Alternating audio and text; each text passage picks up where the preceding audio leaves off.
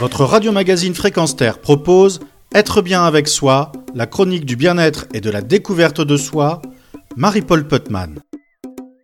Cuisiner un curry indien sans ghee n'est pas envisageable. Je vous propose d'explorer ensemble les différentes possibilités de ce beurre clarifié. Le ghee est un beurre longue conservation et est très utilisé dans la cuisine indienne.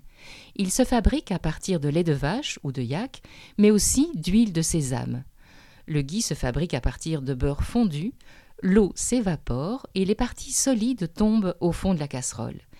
Si, pour le beurre clarifié, on conserve le petit lait, le ghee en est, lui, totalement débarrassé, tout comme la caséine, grâce à une cuisson longue à feu très très doux.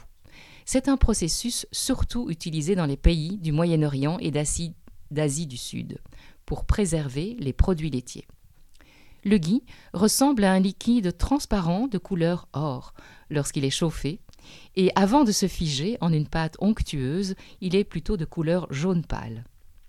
Au goût, il comporte des variantes de notes de noisette ou d'amande.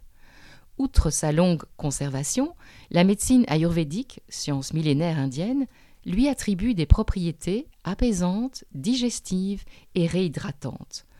Ce produit est stable, il ne brûle pas, même soumis à de fortes températures.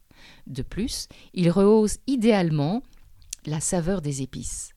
Encore un atout, le ghee se conserve à température ambiante, pas besoin de le garder au frais. Aujourd'hui, c'est un produit que vous trouverez facilement, même en grande surface. Et vous pouvez l'utiliser, le ghee, comme du beurre ou comme de l'huile. Donc usez et abusez du ghee pour sauter ou nacrer du riz, les légumes, la viande et même pour des fritures. Bien sûr, il est possible de le faire soi-même, mais c'est un petit peu long et fastidieux. Afin de vous initier rapidement, je vous propose une petite recette très facile à réaliser. Chauffez deux cuillères à café de ghee dans une casserole à feu, à feu moyen. Faites-y cuire un petit oignon jusqu'à ce qu'il soit bien doré.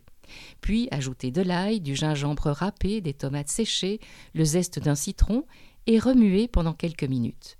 Puis, à feu vif, ajoutez 400 g de pois chiches égouttés et 400 g de pousses d'épinards.